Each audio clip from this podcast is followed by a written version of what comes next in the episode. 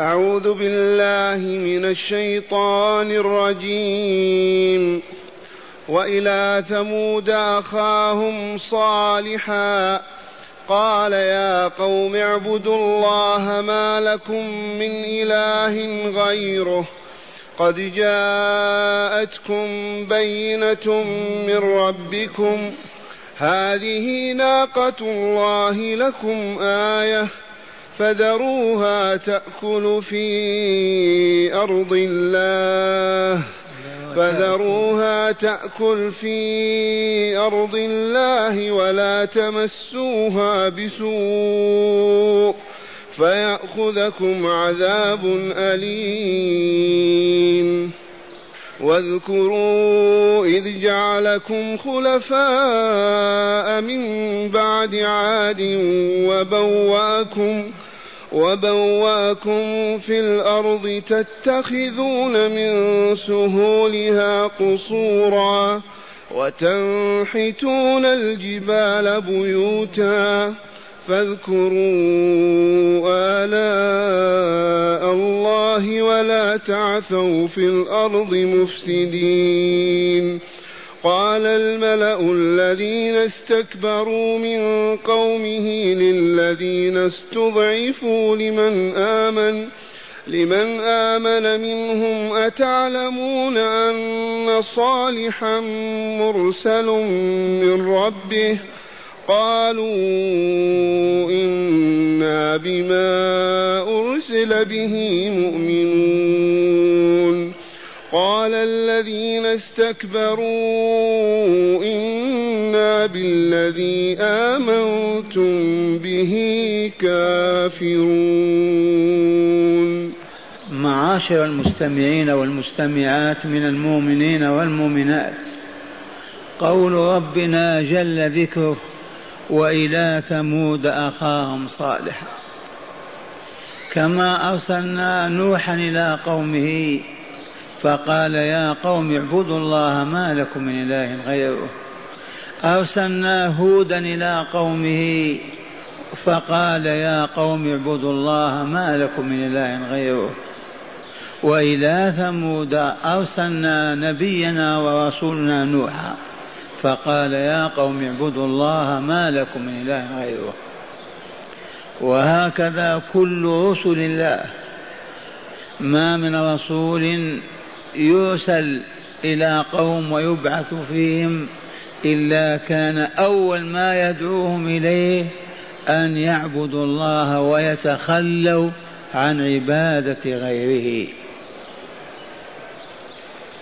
وخاتمهم وإمامهم نبينا محمد صلى الله عليه وسلم قال بعثت بلا إله إلا الله فقول ربنا حكاية عن صالح أو عن هود أو عن نوح اعبدوا الله ما لكم من إله غيره. ترجمت ترجمتها لا إله إلا الله. وإن شئت قل ما معنى لا إله إلا الله؟ معناه ألا نعبد إلا الله. ما لنا من إله غيره. وحقا. والله ما للبشرية إله سوى الله. والله لا يوجد للبشرية منذ أن كانت إلى يوم القيامة إله حق يستحق أن تعبده إلا الله. من يفسر هذه؟ إذ لا يوجد في العالم من خالق مدبر للكون إلا الله. والخليقة كلها هو الذي يتصرف فيها. يحيي ويميت يعطي ويمنع يعز ويذل يرفع ويضع وحده. هذا الذي يجب أن يحب. هذا الذي يجب أن يتقرب إليه. هذا الذي يجب أن يعبد. هذا الذي يجب أن يسأل عنه من أجل أن يعرف. أما أهواء وشياطين تتمثل في أصنام وأحجار وشهوات وأهواء وتؤله مع الله وتعبد الذي خلق ورزق. تترك عبادته والذي لم يخلق ولم يرزق يعبد. أي ظلم أعظم من هذا؟ بل أفحش من هذا. ولكن الشيطان عدو الإنسان. هو الذي يزين للبشرية انصرافها عن ربها. ويحسن لها عبادة عن مولاها من أجل أن تشقى الشقاء الأبدي معه في عالم الشقاء. أي كما أرسلنا إلى ثمود أخاهم صالحا بما بدأهم. قال يا قوم اعبدوا الله ما لكم من إله غيره. وهم يعرفون الله. وقبلهم عاد كانوا يعرفون الله. لأن عهدهم بنوح ما هو ببعيد. ولكن الشياطين زينت لهم عبادة التماثيل والأصنام والأحجار والأشجار وما إلى ذلك بحجة الاستشفاع بها إلى الله والتوسل بها إلى الله لقضاء الحاجات ودفع الكروبات. أما هم يؤمنون بالله ربا وإلها.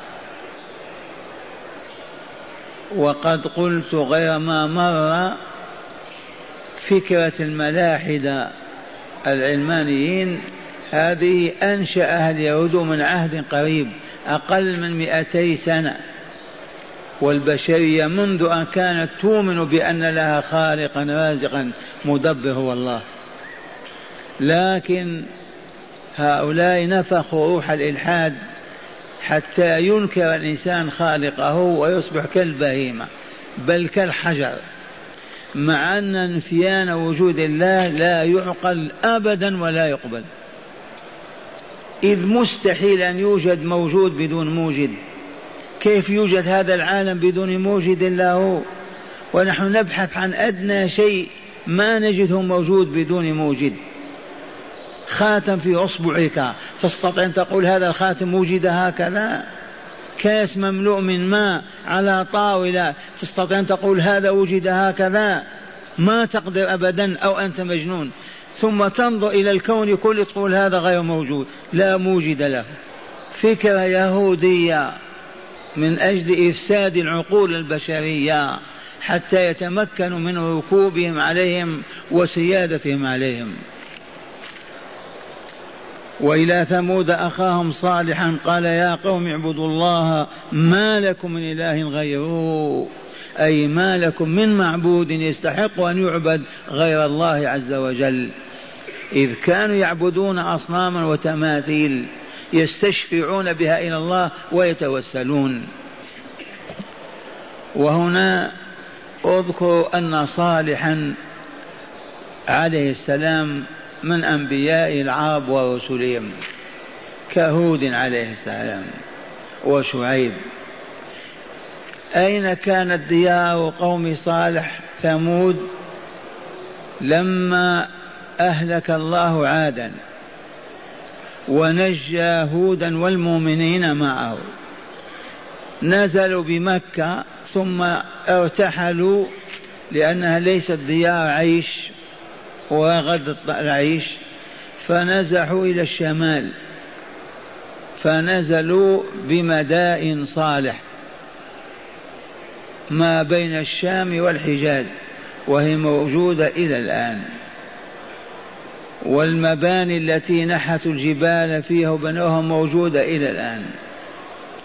حتى البير التي كانت تشرب منها الناقة وجدت على عهد الرسول وأعلمهم أن هذه البير التي كانت تشرب منها ناقة صالح فثمود لعل هذا مأخوذ من الثمد الذي هو قلة الماء وهي قبيلة. هذه القبيلة ديارها ما بين الشام والحجاز. أرسل الله تعالى إليها عبده ورسوله صالحا من ذرية هود عليه السلام.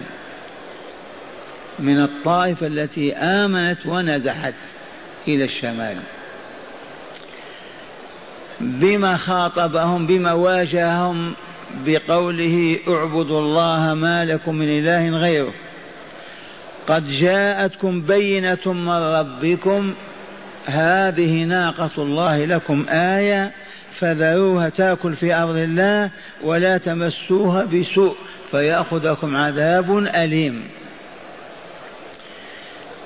هذه الناقة ورد أنهم طالبوه بآية تدل على رسالته وصدق نبوته. إذ قالوا فأتنا بآية إن كنت من الصادقين. ماذا تريدون؟ قالوا ادعوا الله يخرج لنا ناقة من هذا الجبل. تدل على معجزة وكرامة لك وأنك عبد الله ورسوله وأن ما جئت به هو الحق. فقام يصلي ويدعو فانشق الجبل وتصدى وخرجت منه ناقة عشراء في بطنها الولد أو الجنين. في العشر في الشهر العاشر من شهورها. وقال هذه ناقة الله لكم آية دال على صحة دعواي وعلى ما جئت به وعلى أنكم على باطل وأنكم مشركون وكافرون. ولا تمسوها بسوء أدنى سوء. لا بضرب ولا بركوب عليها ولا بمنعها من الماء ولا ولا. فإن أنتم مسستموها بما يسيء إليها أخذكم العذاب الأليم. من صورة والشمس وضحاها قال تعالى كذبت ثمود بطغواها. كذبت ثمود قبيل ثمود بسبب طغيانها. القوة المادية والقوة البدنية. حملت تلك القوة على التكذيب. لو كانوا فقراء ضعف ضعفاء ما يكذبون.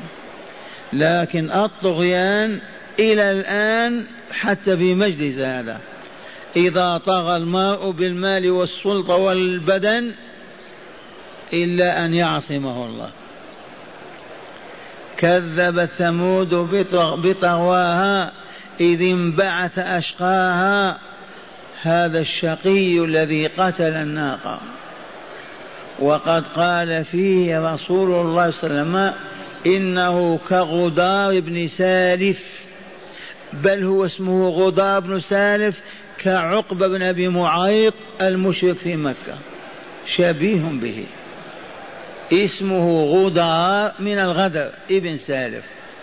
والرسول كيف يعرف هذا؟ والزمان طويل والقرون. بالوحي.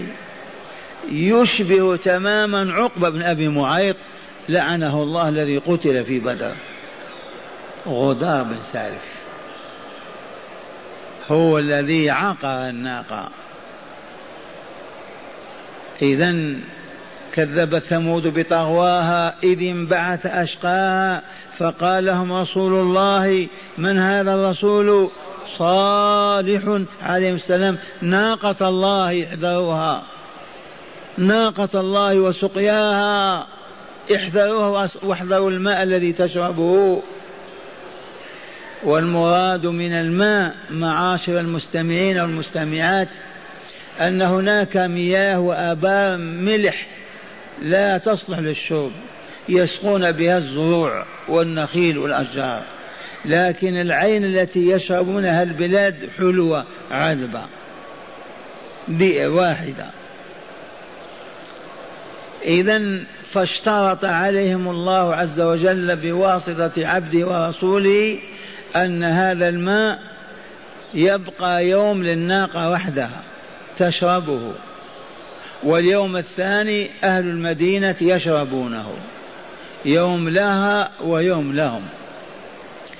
ومن عجائب القدرات الإلهية والمعجزات أن الماء الذي تشربه ذلك اليوم وحدها يتحول إلى لبن في ضرعها. فكل امرأة كل خادم كل عبد يأتي بسطله بعقبه ويحلب ما شاء أن يحلب. أية معجزة أكثر من هذا؟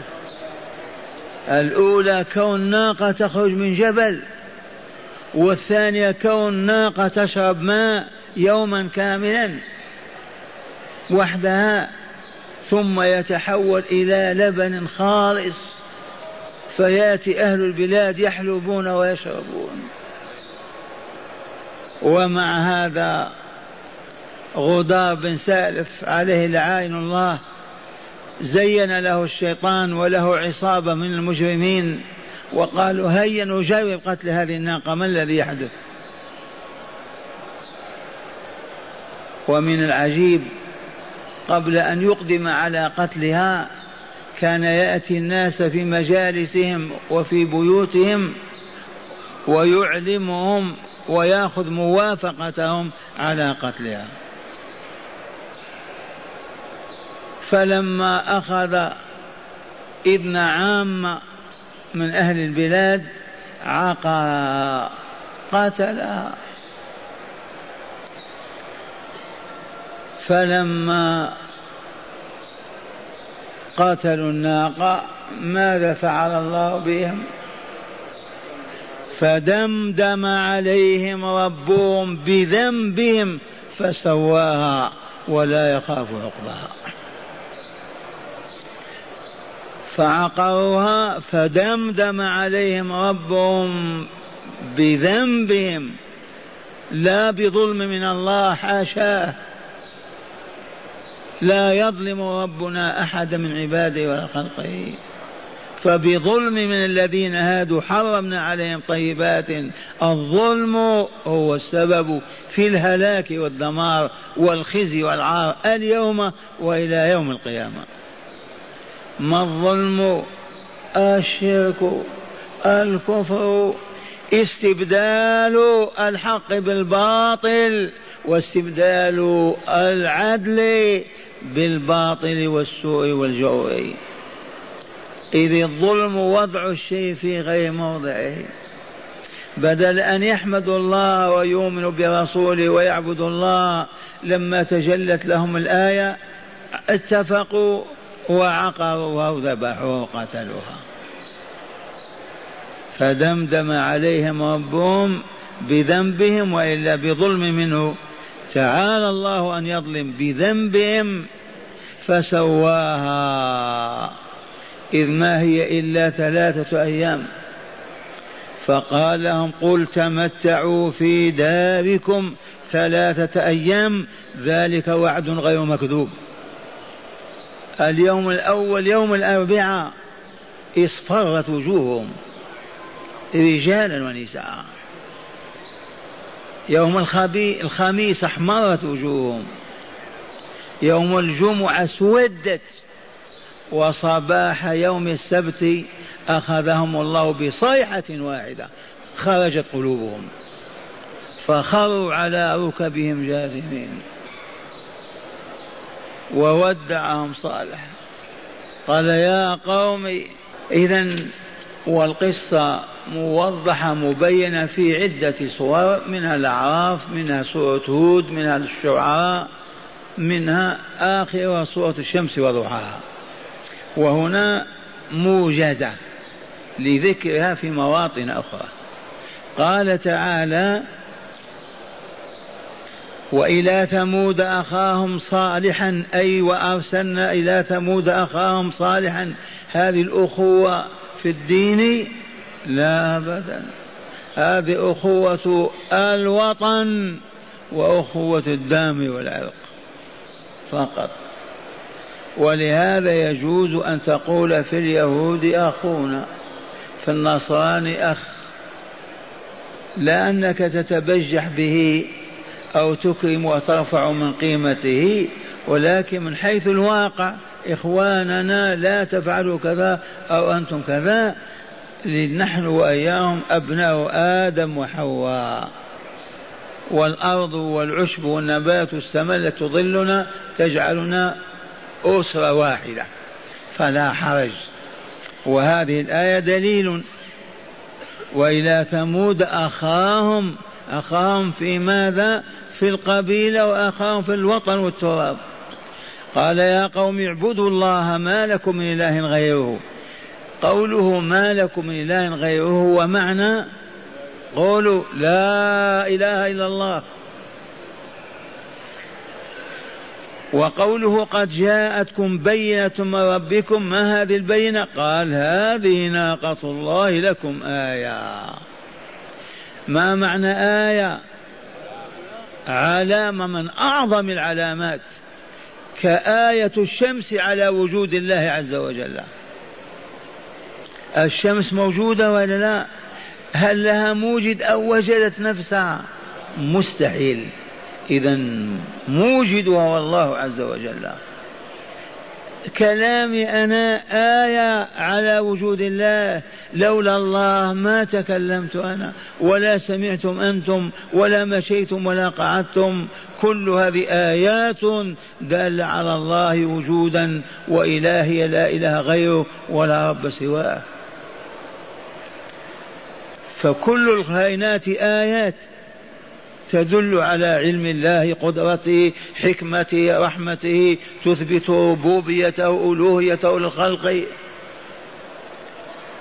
قد جاءتكم بينة من ربكم. البينة ما يتبين به الشيء وإلا لا؟ ما اسمك؟ عبد الله بين لنا بذلك. قول ها هذا يشهد وهذا يشهد. أني عبد الله. البين ما يتبين به الشيء ويثبت ويصح. دعوة في المحكمة. هات بين على ما تقول. أي من يشهد ويقول إنك كذا وكذا. قد جاءتكم بينة من ربكم. هذه ناقة الله لكم آية فذروها. اتركوها. هذا الفعل يا طلبة العلم لا يوجد له ماضي ولا مضارع لا يوجد له الماضي دائما مضارع أو أمر. من وذر يذر ذروها بمعنى خلوها اتركوها. فذروها تاكل في تاكل في أرض الله.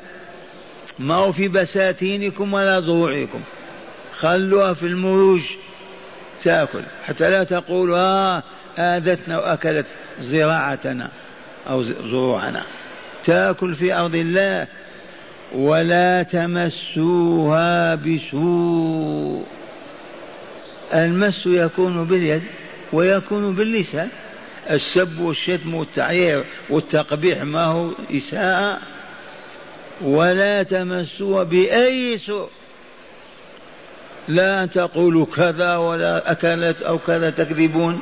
ولا تضربوها لا بعصا ولا بحجر ولا تمنعوها من شرب الماء ولا من أكلها من الأرض التي هي لله. فإن فعلتم يأخذكم عذاب أليم. أي إن مسستموها بسوء فيأخذكم عذاب أليم. وجاء من صوت الشعى يوم عذاب يوم عظيم. عليم وعظيم.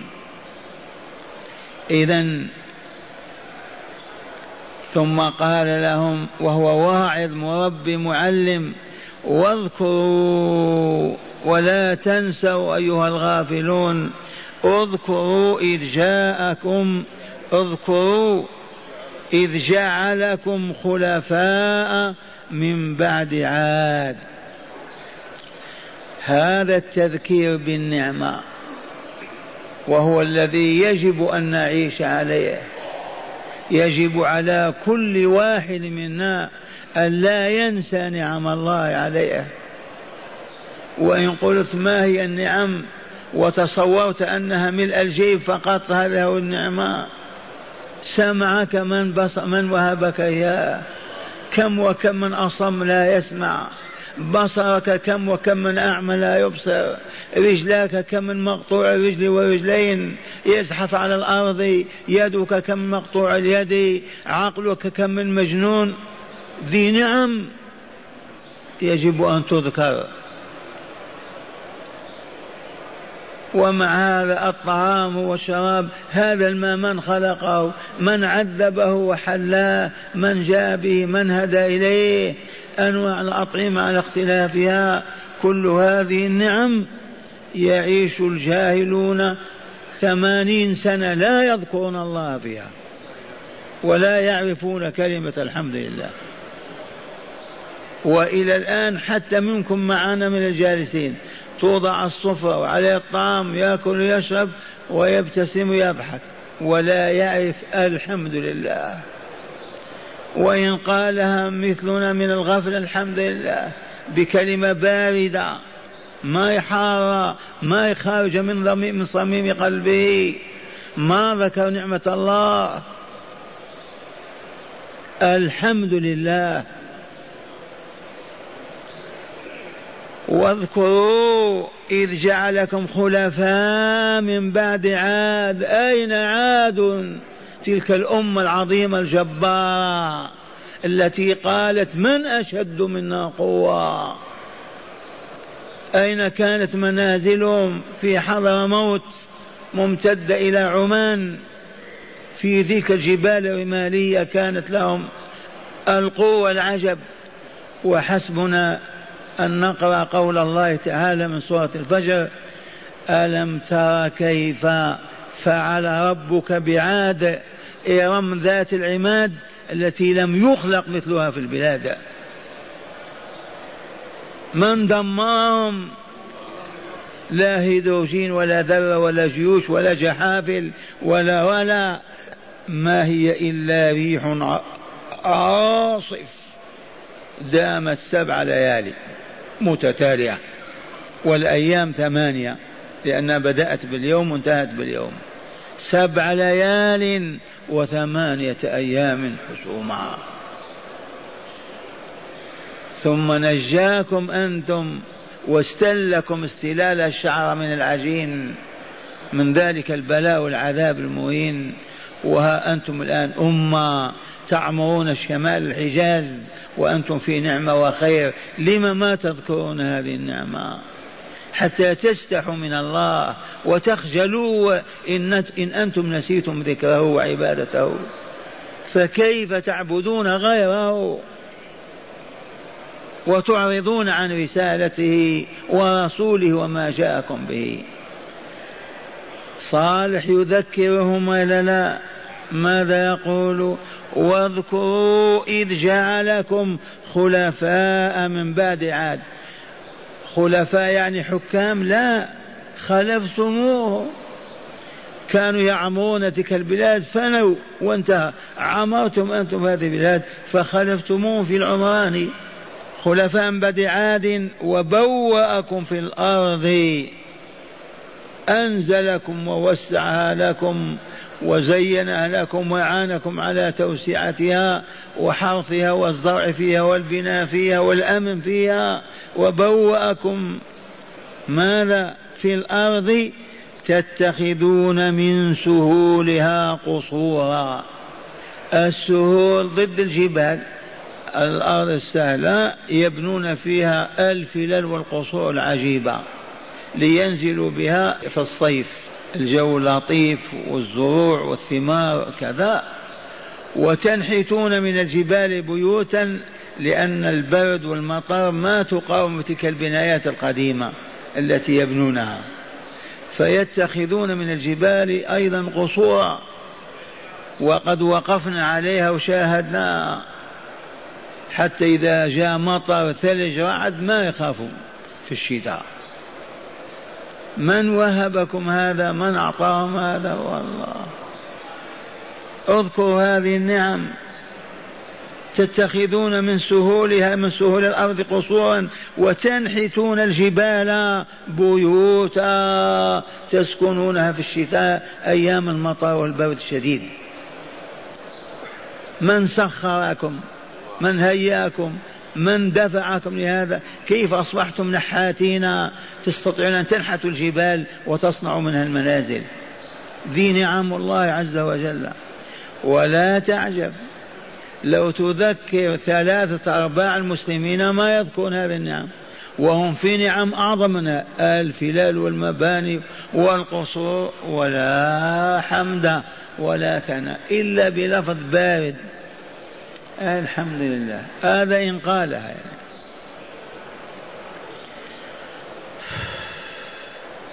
إذا فاذكروا آلاء الله. ما المراد من الآلاء؟ بالأمس النعم الجلة والعظمى. جمع إلى أو ألا. نعم. فاذكروا نعم الله. لأن ذكر العبد لنعمة الله يستوجب شكرها فيحمد الله ويشكر ويثني عليه خير. إذا لم يذكر ما يثني خير. وجرب هذا. أعطي لأخي لأحد من إخوانك مالا كسوة كذا. وانظر. إذا ذكر ذلك واعترف به أثنى عليك وقال جزاك الله خيرا أكرمتنا فعلت بنا كذا. وإذا لم يذكر ذلك ما يثني عليك ولا يشكرك. فالنعمة تستوجب شكر المنعم. ناولك كاس ماء قل جزاك الله خيرا. أصلح حذاك أو ربط لك دابتك أو وقف سيارتك. أنعم عليك بنعمة وإلا لا؟ إذا فاحمده على ذلك. ادع له بخير أثني عليه أمام الناس. أما أن تجحد وتجحف وتبتلع وتسكت هذا نوع من أنواع البهائم. هكذا صالح عليه السلام يذكر قومه من ثمود يقول لهم اذكروا إذ جعلكم خلفاء من بعد عاد وبوأكم في الأرض. أرض؟ أي أرض؟ نعم. ما اسمها أرض ثمود الآن تسمى مدائن صالح وهذا أحسن. مدائن صالح. واذكر جعلكم خلفاء من بعد عاد وبوأكم في الأرض تتخذون من سهولها قصورا وتنحتون الجبال بيوتا. إذا فاذكروا آلاء الله ولا تعثوا في الأرض مفسدين. ولا تعثوا في الأرض مفسدين. أنا أكرمتك وأنعمت عليك. تكتفي بالشكر والثناء علي. ثبت. ولا تتقيني وتعبث وتسرق وتكذب وتقول. إذا اذكروا آلاء الله. فإن ذكركم يحملكم على شكرها فاشكروه واحذروا أن تفسدوا في الأرض. وأي إفساد في الأرض بأن يعبد فيها غير الله. إذا احذروا أن تتركوا شكر الله واحذروا أن تفسدوا في الأرض التي أوجدكم الله فيها وهيأ لكم وأسكنكم فيها وبارك لكم في أموالكم وأرزاقكم. والفساد في الأرض بما يكون بالرماح والسيوف يكون بمعصية الله ورسوله. احلف بالله أن كل من عصى الله ورسوله قد أفسد في البلاد أو في البيت. إذ الفساد معناه ترك ما أوجب الله وفعل ما نهى الله لأن ما أوجب الله به تتم الحياة الطاهرة الكاملة السعيدة. ولأن ما نهى الله عنه به تخرب الدون وتفسد البلاد والعباد. إذا اذكروا آلاء الله فاشكروه عليها ولا تفسدوا في الأرض بعد إصلاحها. وهذه آية من سورة الأعراف تقدمت. ولا تفسدوا في الأرض بعد إصلاحها إذا كان البلد قد صلح بالدعوة الربانية والسيادة الإلهية. إياك أن تحدث فيها معصية من المعاصي. بينا هذا كونك تفجر في إيطاليا أو تسق في إيطاليا حرام ويا ويلك. لكن أقبح منه أن تفجر في بلد إسلامي. كونك تعصي الله تعالى في جدة وإلا في الطائف أهون من أن تعصي في مكة أو المدينة. التي أصلحها الله لا يحل أبدا أن نسمح لأحد أن يفسد فيها. أما قبل إصلاحها كلها فساد وكلهم مواخذون به لكن يقبح الفساد أن يكون بيت طاهر فتفسد أنت فيه بمعصية أو بلد أو إقليم أو مكان. مع ما بينت قلت لكم الأرض تصلح والبشرية تسعد وتكمل في الدنيا هذا على أي شيء؟ على طاعة الله ورسوله. والله العظيم. إذ طاعة الله ورسوله هي أوامر العدل الحق الفضيلة الصدق الوفاء العمل. ذي أوامر الله ورسوله إلى لا. هذه كلها تهيئ للسعادة والكمال.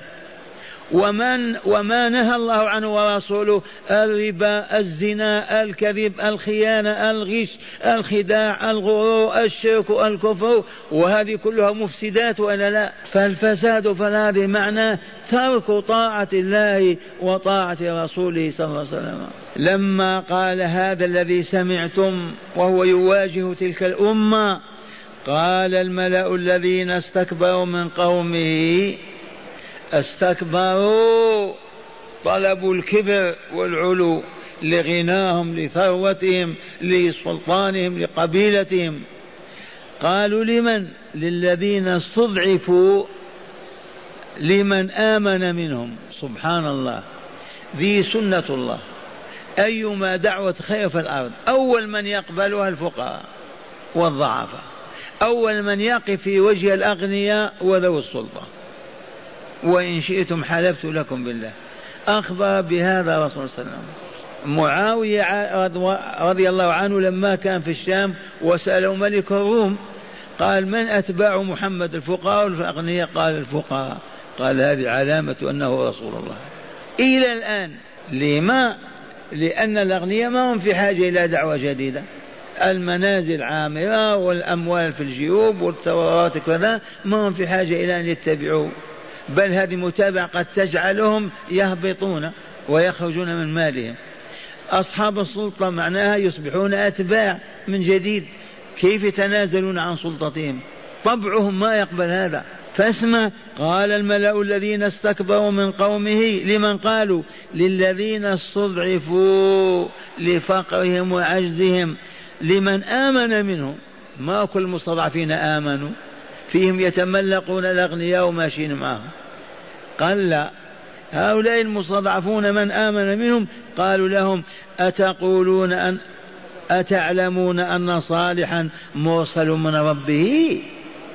إما توبيخ لهم أو تعجب أو استفهام حقيقي. أنتم تعلمون أن صالح مرسل من ربي حتى آمنت به واتبعتموه قول ما شئت استفهام. أتعلمون أن صالحا مرسل من ربه من قال هذا؟ المستكبرون. بما أجابهم المؤمنون قال الذين استكبروا نعم. قالوا إنا بما أرسل به مؤمنون. إنا نحن بما أرسل به صالح مؤمنون. فاسخطوا أنتم وإلا افرحوا. قال المستكبرون لما سمعوا دعوة الله وتجلت أنوارها قالوا المستضعفين للمؤمنين من المستضعفين أتعلمون أن صالحا مرسل من ربه؟ كيف علمتم؟ كيف هو؟ قالوا إنا بما أرسل به مؤمنون. أجاب المستكبرون قال المستكبرون إنا بالذي آمنتم به كافرون. ومن ثم عقروا الناقة كما سيأتي في الدرس الآتي. حكم هذه الآيات أو هداية هذه الآيات لا بأس أن نقف عليها. معاشر المستمعين انتبهوا وقد تليت الآيات مرتين ودرست وأنتم تدرسون. من هداية الآية أولا اتحاد دعوة الرسل في الإيمان بالله والكفر بالطاغوت أي في عبادة الله وحده. اتحدت دعوة الرسل إلى يوم القيامة في أنها لا يعبد إلا الله أي لا إله إلا الله. أو تشكون في هذا؟ كل الرسل ثلاثمائة وأربعة عشر رسولا يبدأون قومهم بلا إله إلا الله أي لا يستحق أن يعبد إلا الله فاعبدوا الله واتركوا عبادة غيره. ثانيا تقرير إرسال الرسل بالآيات وهي المعجزات وآية صالح أعجب آية وهي الناقة. الآيات لأن الله يؤيد بها رسله ليؤمن الناس بها وبه الذي جاءت على يديه فيعبد الله وحده. فلهذا الذين يسمون الأولياء أقطاب وبدلاء ثبات وانتهت حالهم كانوا يدجلون على الناس ويقولون الكرامات ادعوا يا فلان ويطلعون الناس على كرامات موهومة. ليقرروا بذلك أن هذا من الأقطاب أو من البدلاء المعجزات خاصة بأنبياء الله ورسله لأنها تؤيد أن الله أرسلهم. أما كوني أنا ولي الله تؤيدني لماذا؟ أنا كسائر المؤمنين. كل مؤمن تقيه ولله ولي. نعم قد تشاهد بدون قصد تكونون في جماعة تحتاجون إلى شيء يرفع أحدكم يديه يسأل يبكي يفرج الله استجاب له كرامة له.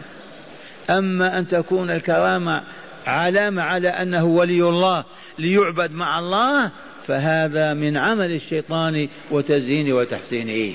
ثالثا وجوب التذكير بنعم الله إذ هو الباعث على الشكر والشكر هو الطاعة. ما شكر الله من عصاه أبدا ولا حمد الله ولا أثنى عليه من عصاه فلا بد من حمد الله والثناء عليه ومن طاعته في أمره ونهيه في حدود طاقتك يا ابن آدم. منين أخذنا وجوب التذكير؟ اذكر آلاء الله أمس قال هود أيضا. رابعا النهي عن الفساد في الأرض والشرك وارتكاب المعاصي. أما قال ولا تفسدوا في الأرض بعد إصلاحها. ولا تفسدوا في الأرض. ولا تعثوا في الأرض فسادا. وقد علم السامعون كل من يرتكب معصية في بيته قد أفسد عث فسادا في بيته. في مدينته في إقليمه قد عثى وأفسد في الأرض. عليه أن يصلح على الفور ويصحح ما أخطأ فيه. قال خامسا الضعفة هم غالبا أتباع الأنبياء. وذلك لخلوهم من الموانع كالمحافظة على المنصب أو الجاه أو المال وعدم انغماسهم في اللذات والشهوات. أما الأغنياء وأصحاب الدولة وكذا يعز عليهم أن يتنازلوا ليتبعوا نبيا أو داعيا من الدعاة. فلهذا لما يعلن عن المذهب الشيوعي أو الاشتراكي من يصفق له؟ الفقراء والضعفاء وبالفعل حصل. الأغنياء يترددون ما فائدة هذا المذهب. وإلى الآن في أي مكان إذا دعوت إلى الله أول من يقبل عليك ويجيب دعوتك الضعف من أهل البلاد.